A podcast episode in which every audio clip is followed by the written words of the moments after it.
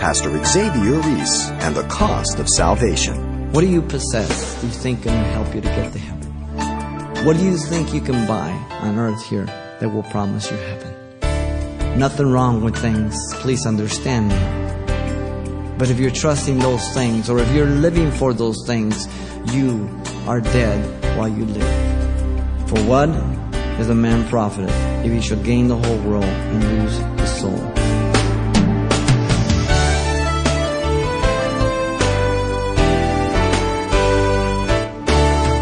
Welcome to Simple Truths, the daily half hour study of God's Word with Xavier Reese, Senior Pastor of Calvary Chapel of Pasadena, California. Receiving gifts are fun, but there's one gift that is even greater, all because of who the giver is. Today, Pastor Xavier explores the most incredible gift ever wrapped up for mankind from his current study in the book of Acts.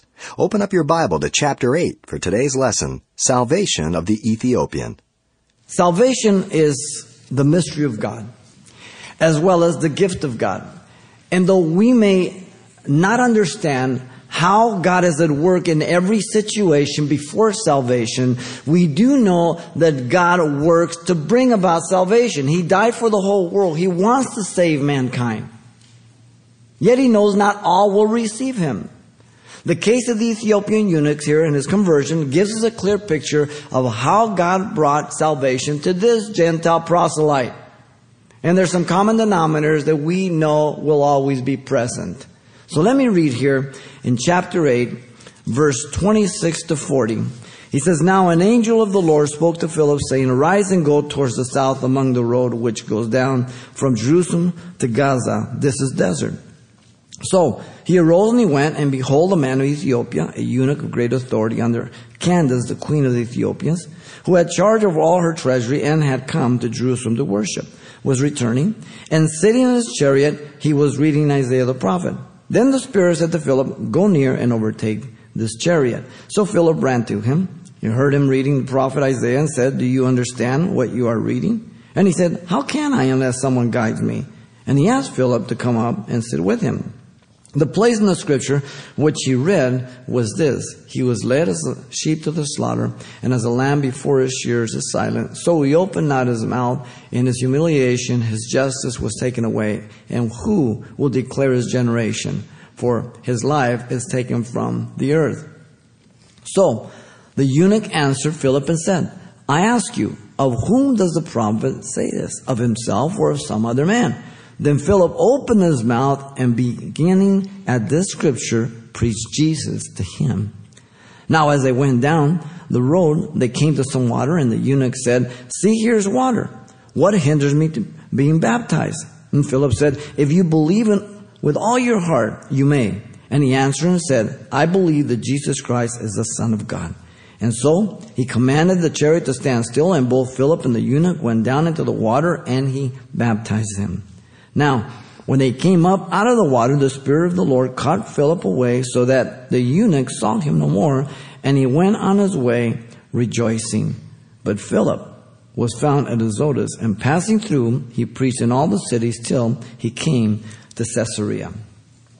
The case of the eunuch's conversion here gives to us a good picture of how God worked to bring the gospel to this Gentile convert.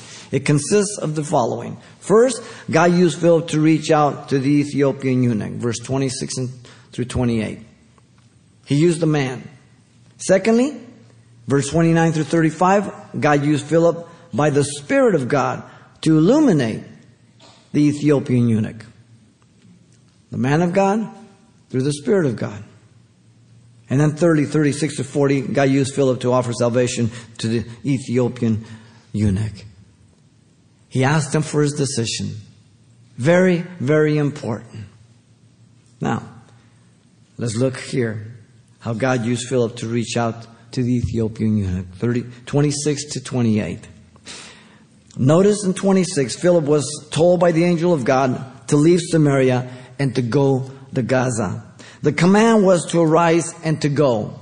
The instruction arise is in the aorist tense. It speaks of immediate action. This is not a suggestion. This is not an option. God is the one who calls the shot. Philip is to be the servant of God. He gives us instructions. The word go is in the imperfect present middle, indicating continuous action. Regardless of what place, what time, whatever situation, when God speaks to me, I am to obey. You are to obey. This is the failure of many churches. They, they, they glory in what they know. They study the scripture for intellectual knowledge, but they never touch it for application. If you think that you're just a great walking Bible handout book or encyclopedia without having to make application, you're deceived. Greater condemnation to you. You must live what you hear. God will hold you and I responsible to that. Now notice angels are God's ministering spirits, as you know, to the heirs of salvation, Hebrews 1.14. Earlier in the book of Acts, in Acts 5.19, an angel had delivered Peter from prison. We saw that already. Angels are created of a free will. One third of them followed the rebellion of Satan. Revelation 12:4 tells us. Yet angels cannot be redeemed. They cannot be forgiven. Gehenna was made for Satan and his angels. Matthew 25:41. They have a free will. They are ministering spirits to their salvation for us. Those who rebelled against God now are in the kingdom of Satan. Okay? But they cannot be redeemed. Yet God uses angels, His ministering spirits, to the heirs of salvation. Now, Samaria, as you know, was responding to the gospel as the church was scattered through the persecution of, and Philip was the key person here who brought the gospel to them. But notice how God used it. Remember in Acts 1 8? Jesus said, You shall be witness to me in Jerusalem, Judea, Samaria, the ends of the earth. Jerusalem was over. It had been established. They had had the privilege. Persecution of Stephen. Paul consenting, alias Saul. And yet now, through the persecution, God uses it to take him to Judea, which surrounds Jerusalem, and Samaria north. The next level comes in. Persecution has never hurt the church. It has always purified and made it grow. It is comfort. It is wealth apart from Christ that kills the church. And too often we're more interested in our buildings in the type of clothes that we're wearing to impress one another, the kind of cars we drive, and all of that adds up to one big zero if our heart is not one with Christ. You understand what I'm talking about? Nothing wrong in and of themselves, but, but somehow the, the stupid things get turned around. The people had received the gospel. They had been baptized in Samaria, as you know. The sorcerer Simon had also received the gospel and had been baptized. Yet Simon the sorcerer had made a mistake attempting to buy the gift of the Holy Spirit so that he could operate anytime he wished for himself. There was a sharp rebuke from Peter calling him to repentance. You want to argue whether he truly was born again or not? I don't really care. Peter recognized that he had to repent from his heart attitude. The problem is always the heart. I don't know what's in your heart, but if I let you run, I let time run, then I will know where you're coming from. Time is a test of all things. God will give you rope. You can either swing by it to get the other side or you can hang yourself. It's all up to you. Don't blame God. You are an individual. What are you going to do with the scriptures? It's up to you. Gaza was a deserted place, it tells us. The distance was about 60 miles southwest of Jerusalem, close to the border of Egypt, and this was the road back to Ethiopia. A total of 95 miles from Samaria, a considerable distance to travel in those days. And yet, Philip here, as we see, was obedient. He was a servant of the Lord. He didn't have Laban's say, well, I don't know how, how am I going to get there, Lord? Well, you know, I can't. He just heard and he went. Now notice beginning 27, Philip obeyed, he rose and he went, and he did not allow the success of Samaria to hinder his obedience to go somewhere else when God called him. This is the failure of so many in Christ. Both verbs, he arose and went, are in the aorist tense implying prompt obedience. Too often people want to congregate around a work rather than propagate the work. It's real simple. One turns inward, the other one looks outward. Philip was a very wise man. He didn't allow the multitudes to influence him. Here he is being a servant of the Lord. The kingdom does not belong to him. The message is not his. He hasn't saved anybody, so he's not impressed. And yet it was the first time the gospel had reached the, the Gentiles in an official manner. In fact, they sent representatives down to find out and check it out and see if it's good, right? Did it get him pumped? No. He hears the voice of God. He's gone. All he cared about was being obedient to the next command of the Lord. The problem is we get caught up with names, fame. It becomes an obstacle to the gospel. He knew God guides a step at a time to prove our genuine faith and trust. Think through it with me. He had been raised up as a deacon, Acts 6. We say, well, just a deacon. No, no, no, wait a minute. Remember the qualifications? Men full of Holy Spirit, good reports, so on and so forth. The deacons that come here at 5 o'clock in the morning, to pick up cigarette butts, the beer cans in the parking lot, the leaves, the toilets to scrub them. They're some of the most spiritual men of the church. God has sent him to Samaria in Acts 8 from being a, a, a waiter on tables. He said, and he sent him to Samaria. He went. God now has sent him to the Ethiopian eunuch, one step at a time. God does not reveal everything all at one time in our lives. Thank God we'd run the other way. But listen to me. What you do today will be the foundation of what He calls you to do tomorrow. You understand what I'm talking about? So often we are procrastinators. We're just sluggards. Particular in America.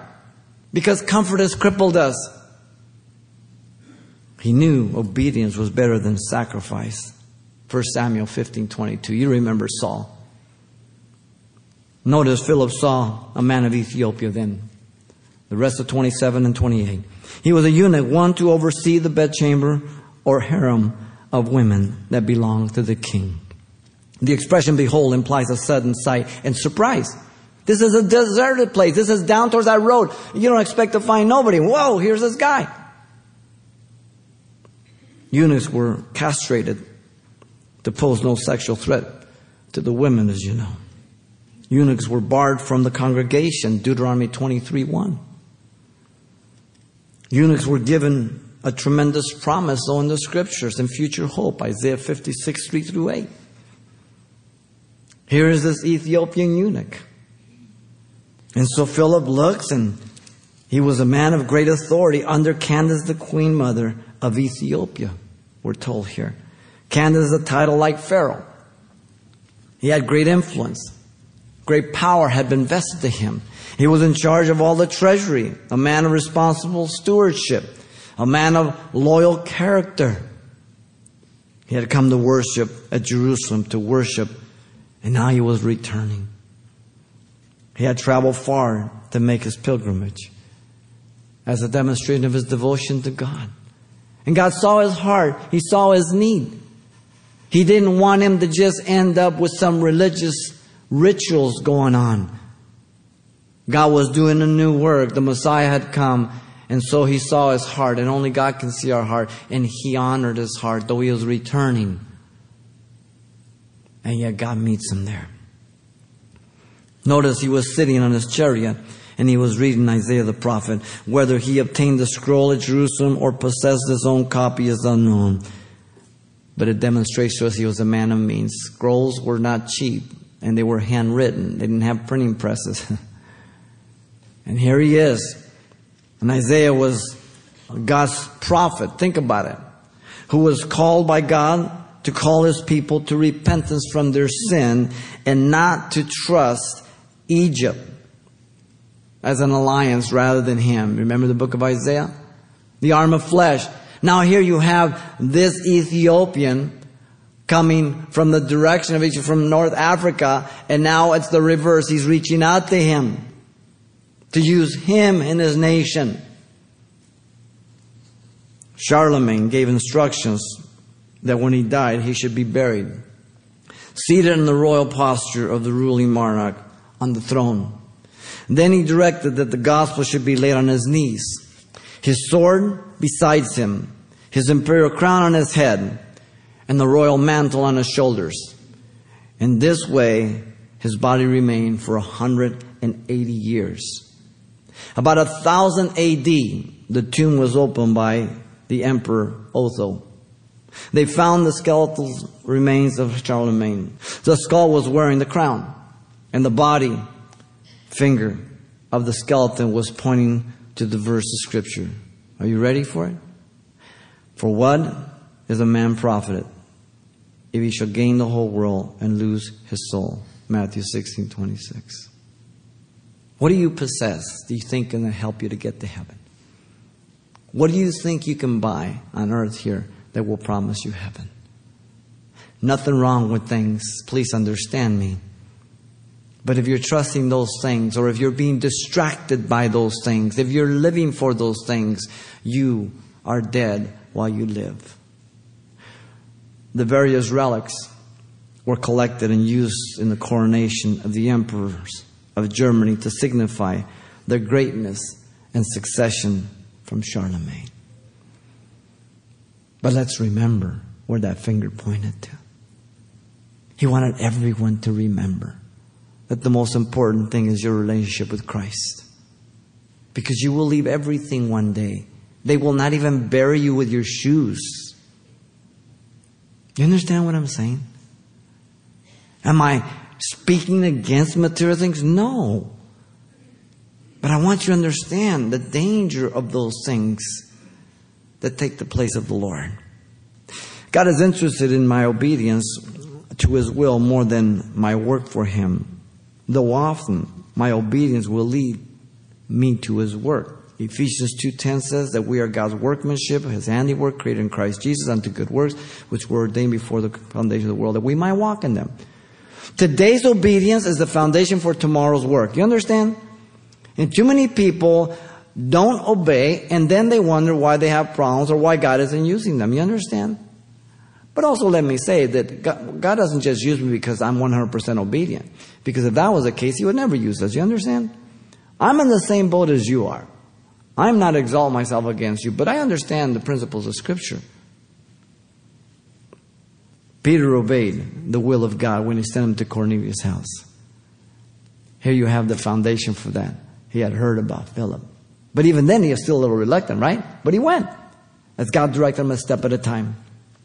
God is looking to see if I am settled in comfort and security in what God has done, or if I am open to venture out in faith as He guides my steps. Psalm 37 23, the steps of a goodly man are directed by the Lord. God's thoughts and His ways are higher than the heavens, different from our ways. And that is why God called Philip away from the flourishing place to a desert place. Isaiah 55, 8 and 9. Because God's not impressed with multitudes. God used Philip to reach out to the Ethiopian eunuch. Real simple. He is lost. He saw his heart. Notice, secondly, 29 through 35, God used Philip by the Spirit of God to illuminate the Ethiopian eunuch. In verse 29, Philip was led and guided by the uh, to the Ethiopian. The Spirit said to Philip, the Spirit said to Philip, the Holy Spirit of God resides in the believer and He speaks personally. If you're born again, God speaks to you and you are to obey.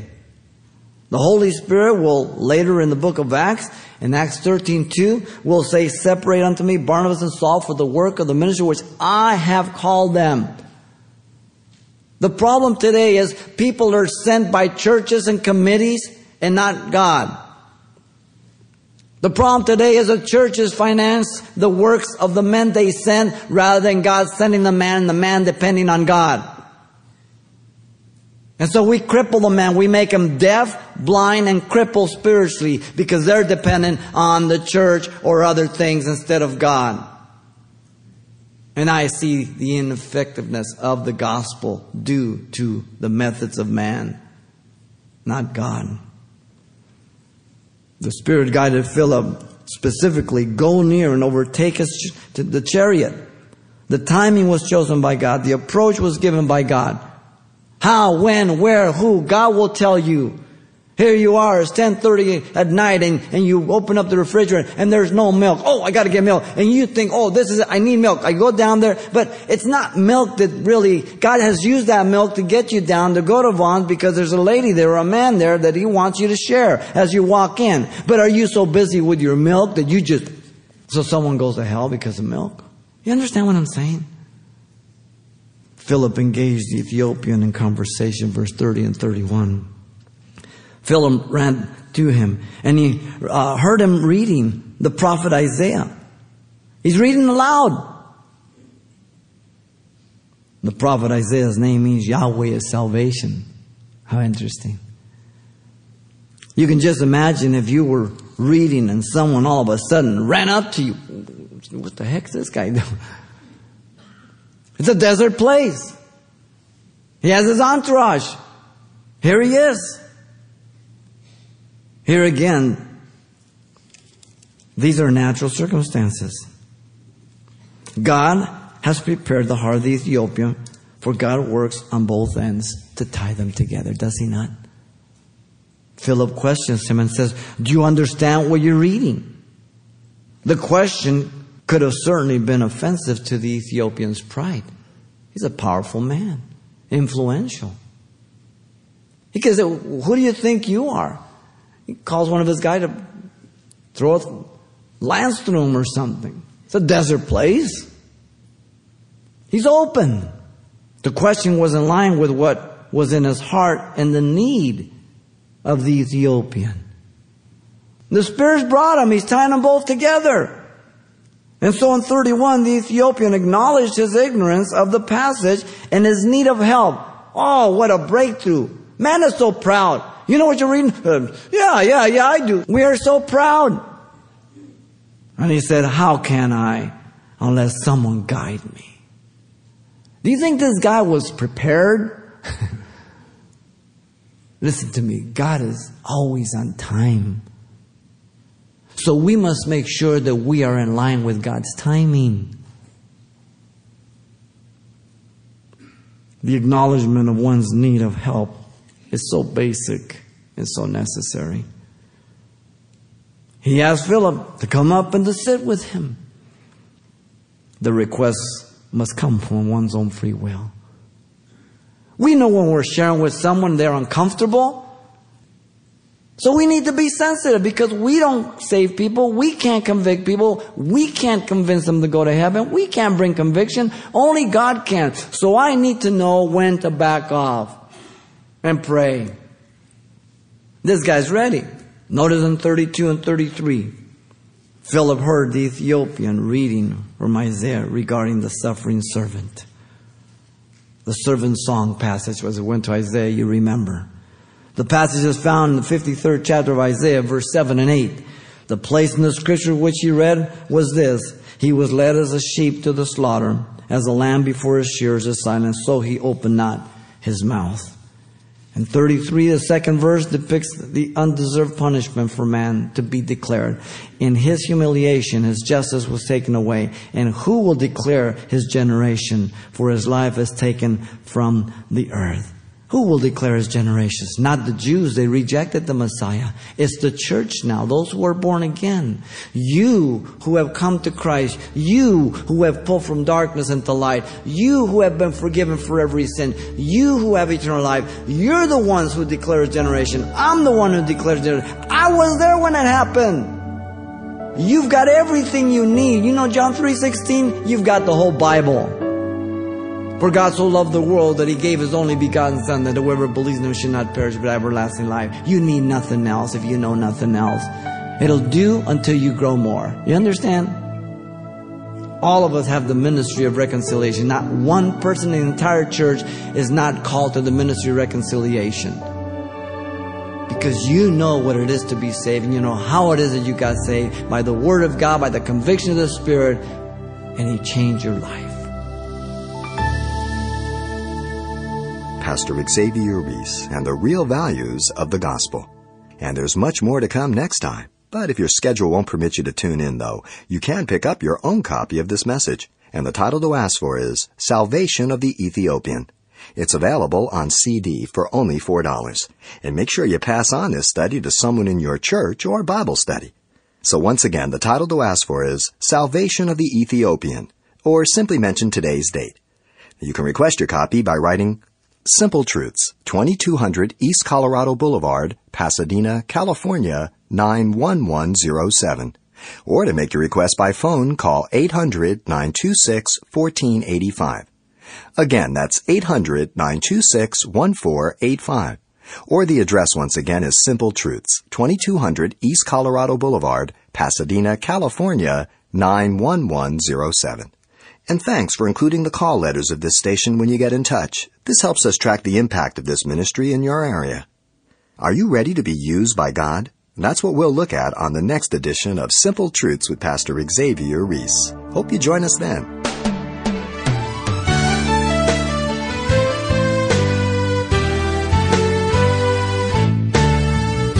Simple Truths with Pastor Xavier Reese, a daily half hour broadcast, is a radio ministry of Calvary Chapel of Pasadena, California.